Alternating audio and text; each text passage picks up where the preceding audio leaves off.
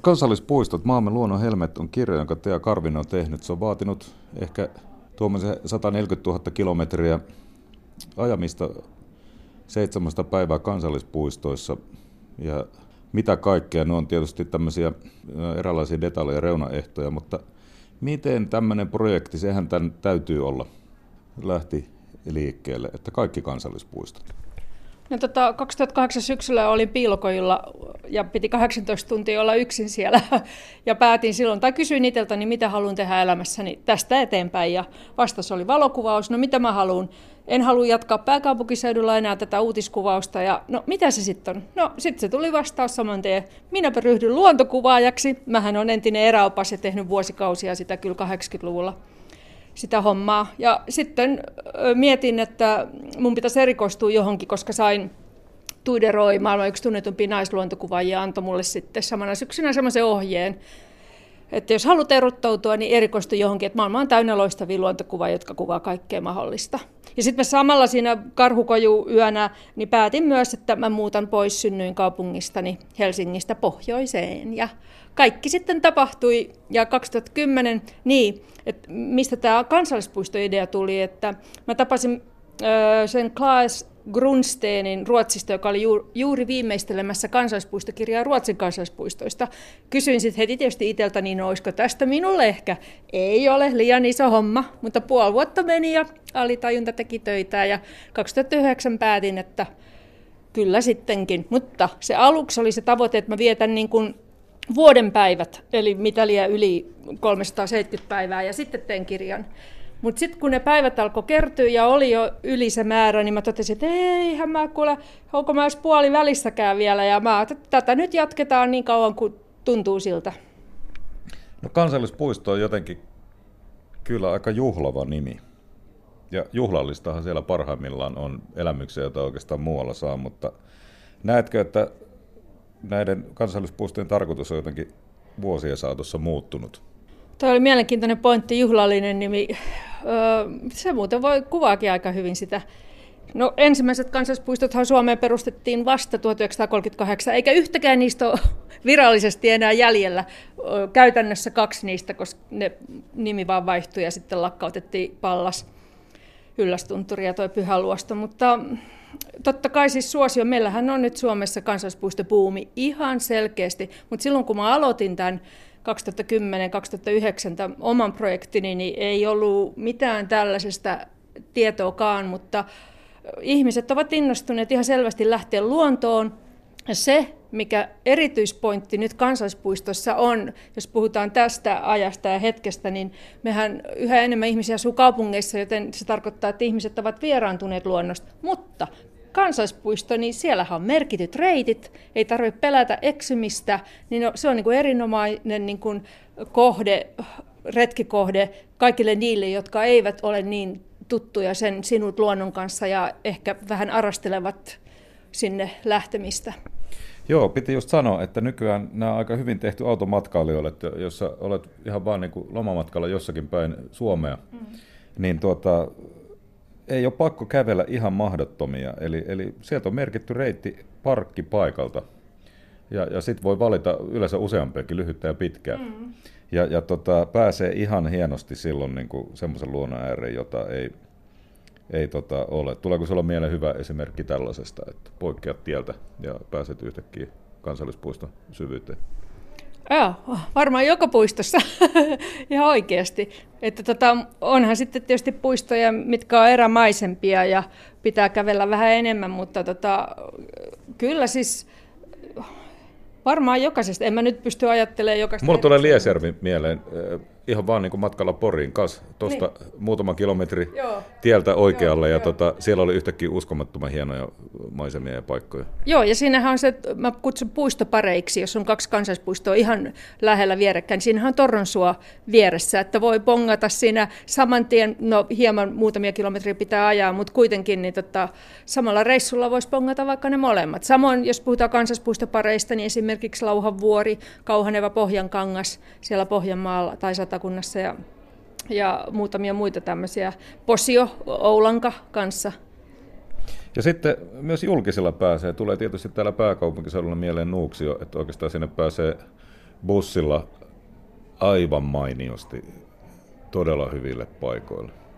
Joo, no se mihin bussilla pääsee, niin ne on sitten loppukesän ja syksyn viikonloppuisin erittäin ruuhkasi, että mä kannustan ihmisiä lähteä, mutta pääsee siis bussilla, mutta vähän eri reittiä vaikka sitä pohjoiskautta sinne pohjois- ja itäosiin. Ja siellä on ihan huikeita paikkoja. Tosin siellä ei välttämättä ole merkittyjä reittejä, niin sitten pitää, siellä on paljon, mä kutsun niitä poropoluiksi, eli pikkupolkuja. Sitten pitää kyllä jo olla karttakompassia ja osata vähän suunnistaa. Mutta että, ja kansallispuistossa Nuuksiossa on tosi paljon hienoja reittiä, että ei ole pakko tosiaan mennä aina sinne, mihin kaikki muut menee, mutta busseilla pääsee muuallekin kuin siihen Mustalammen sinne ja Haltiasta vähän eteenpäin, niin sinne tai kattila, että siellä tosiaan on niin. muita paikkoja. Joo, joo. Tuleeko mieleen muita kuin Nuuksia, jonne olisi julkisella helppo mennä?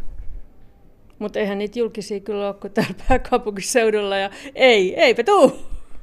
Ää, niin, näin se taitaa ikävä kyllä olla.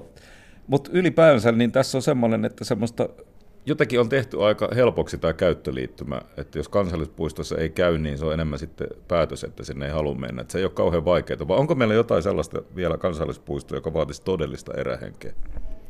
On, kyllä, joo. Ja sitten esimerkiksi Lemmenjoki, eli meillähän siis on useitakin kansallispuistoja, mihin on tosi vaikea mennä busseilla, mutta tota, semmoinen, mihin pääsisi ehkä helpommin, tuli mieleen Koli, Mut, siis ettei välttämättä tarvitse sitä bus, tota, omaa autoa. Mutta Lemmenjoki totta kai, sehän on meidän laajin ja erämaisen kansallispuisto. Inarista vielä pitää ajaa, onkohan 40 kilometriä, että sinne meni aikoinaan vielä silloin tällöin tota, bussiyhteydet, mutta ei ole enää niitäkään. Mutta se on myös hieno, hieno puisto just sen erämaisuuden takia. Ja sitten siellä ei ole pakko edes vaeltaa, voi vain jokiveneretkiä vaikka tehdä, jos, äh, jos ei ole vaeltaja ihminen. No Tea Karvinen, mahtuuko meille lisää kansallispuistoja? Hossa on viimeisin, se on hieno, mutta tota, mitä sanot? Vielä kun mahtuisi, puuttuuko meiltä joku, jonkun tyyppinen? Joo, mä tiedän kyllä, mitä tietyt luontovalvojat ja ihmiset, jotka niin kun sitten pitää kunnossa näitä olemassa olevia palveluita kansallispuistoissa, niin monien vastaus on, että ei, että tässä on nyt rahasta kyse. Eli pitää pystyä sitten, kans, jos on palvelut tehty ja kansallispuisto perustettu, niin niitä pitää huoltaa.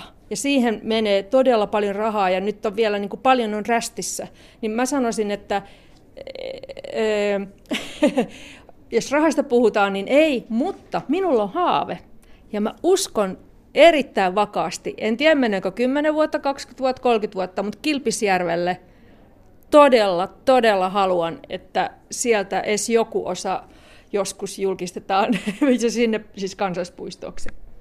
Niin, hyvä, että otettiin esille tämä. Se, mikä mun mielestä on aivan upeata meidän kansallispuistoissa, on se, että, että niistä pidetään myös huolta. Ja tuota, ja mikä on varmaan luonnonkin kannalta hyvä, että siellä on merkattuja reittejä, sitten siellä on tulentekopaikkoja, majot, ää, paikkoja, joissa voi, voi yöpyä ja näin, koska silloin säästetään sitä semmoista mm-hmm. luontoa, johon ihmistä ei haluta mennä. Se on verorahojen käyttöä, jonka arvoa ei ehkä ihan kaikki heti ymmärrä. Joo, ehdottomasti. Että meidän pitää muistaa tosiaan se, että kansallispuistot, ei, ei ne on niin kuin, se on kaikille kansalle. Se on meidän kaikkien yhteistä omaisuutta. Ja tämä halusin tehdä selväksi, koska ihmiset sekoittaa sanan luonnonpuisto ja kansallispuisto. Luonnonpuisto on enemmän tieteelliseen tarkoitukseen. Niitä on 19 kappaletta Suomessa ja kansallispuisto on 40. Ja kansallispuisto, niin kuin sanakin sanoo, kansa, se on kaikille kansalle. Luonnonpuistoissa joissakin pystyy äh, lumiseen aikaan totta kai kulkee vapaammin, mutta lumettomaan aikaan vain poluilla, ja joissakin luonnonpuistossa ei ollenkaan lumettomaan aikaan. Semmoinenkin tulee mieleen, että kansallispuistossa, itse kävin tosiaan siellä Liesjärvellä sieniaikaan, niin tota, ja niissähän on ihan nämä jokamiehen oikeudet. Oli aika kiva, kun käveli ja sieltä sai niin kuin pussiin kantarelleen. Niin, jo, joka miehen oikeudet. Me ollaan niin, niin kuin totuttu siihen, että ei varmaan yh, ymmärretä sitä, että sehän on ihan ainutlaatuinen, ainutlaatuinen oikeus meillä täällä Suomessa. Ja vielä noista, kun puhuttiin noista palveluista kansallispuistossa, niin sehän on ihan uskomatonta, että sinne on rakennettu meille niin kuin valmiiksi nämä tulipaikat ja laavut ja reitit ja varausautiotuvat ja vielä pilkottu puitakin ja kaikki tehty mahdollisimman helpoksi, että me voidaan vaan lähteä ja nauttia luonnosta. osahan näistä on rakennettu itse asiassa vähän niin kuin pyhille paikoille. Nyt me saadaan ehkä sille pyhy, pyhyydelle vähän eri merkitys kuin aikanaan vaikka tuhansia vuosia sitten täällä asuneet on saanut. Nyt me voidaan kokea siellä semmoista luonnon pyhyyttä, mutta se on mun mielestä yksi aspekti, mikä näissä on ja mikä tulee tämän kirjasi kuvissa aika hyvin esiin. Joo, no jos puhutaan pyhistä paikoista, niin ja otan sen tähän niin kuin nykyelämään ja mä koen sille, että luonto on tavallaan niin semmoinen pyhä paikka kokonaisuudessaan.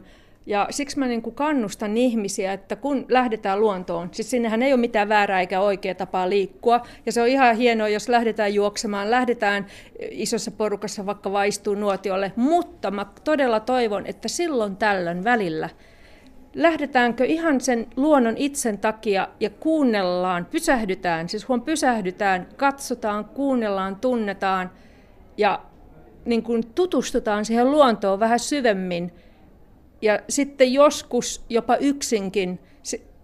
Luonnossa ei ole mitään pelättävää, vaikka keskellä yötä voi lähteä. Silloinhan on ihan niin kuin eri tunnelma ja aistitkin avautuu ihan toisella tavalla, kun näköaisti ei voi juurikaan käyttää. Totta kai taskulamppu ja tämmöinen on hyvä olla siellä olemassa, mutta että kannustan just tällaiseen, että mentäisiin sinne luontoon ehkä se lainausmerkissä pyhyyden takia, jotta se oma luontoyhteys sit avautuisi niin kuin helpommin. Ja tulisi sellainen tunne, niin kuin esimerkiksi minulle tulee nykyään, että täällä on turvallista, mulla ei ole mitään hätää ja mä voin erinomaisesti ja minusta pidetään huolta ja luonto auttaa minua, niin kuin tuo sitä henkistä ja fyysistä hyvinvointia. Että mä tarvitsen tätä ja niin kuin mun kirjassa e, toi esipuheen kirjoittaa emeritusprofessori ja allergialääkäri Tari Haahtela sanoo, että pitkäaikaissairaudet lisääntyvät, kun mitä vähemmän niin kuin me vietetään aikaa luonnossa. No, Tea Karvinen, täytyy kysyä tässä kirjassa on niin upeita valokuvia, niin anna meille amatööreille pari vinkkiä, että, että miten pääsee äh, semmoisen luontokuvaamisen alkuun meidän kansallispuistoissa. Maisemat ei ole liian pahoja, itse asiassa ne ole kännykkäkameroillekaan, että et sitten tietysti valaistus, valaisuolosuhteet on aika pahoja, mutta kuvitellaan, että mulla on semmoinen niin ihan oikeakin kamera, niin, niin mistä kannattaa lähteä liikkeelle? Niin en tiedä, onko sillä kalustolla nyt niin merkitystä, mutta ehkä ihan ensimmäinen juttu on, että pysähtyä. Eli ei, ei tee ehkä välttämättä niin, että katso, tuossa on hieno maisema, raps, ja sitten jatkaa matkaa. Vaan on useamman minuutin siinä, ihan rauhassa katselee ympärilleen ja myös miettii vaikka eri kuvakulmia ja missä se valo tulee hienosti. Eli on rauhassa ja niin kuin antaa niin kuin asioiden tapahtua, eikä hätäisesti vaan räpsästä kuvaa. Se on ehkä se, mun mielestä ehkä se tärkein. Nyt eletään haasteellisia aikoja, on räntäkausi. Löytyisikö tuolta mielestäsi meidän 40 kansallispuistosta sellaista, joka olisi omiaan juuri nyt?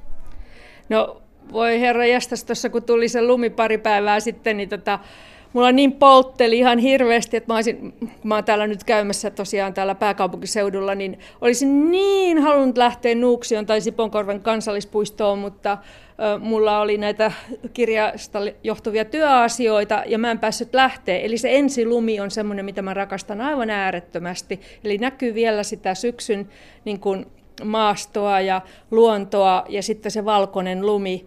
Mutta mä toivon, että nyt kun nämä todennäköisesti sulaa tästä, niin kyllähän se tulee toinen tilaisuus vielä eteen. Tosin mä en sitten tiedä, että missä mä juuri sinä päivänä tai niinä päivinä olen, mutta tämä ensilumi, niin sehän on aivan niin kuin fantastista valokuvauksen kannalta.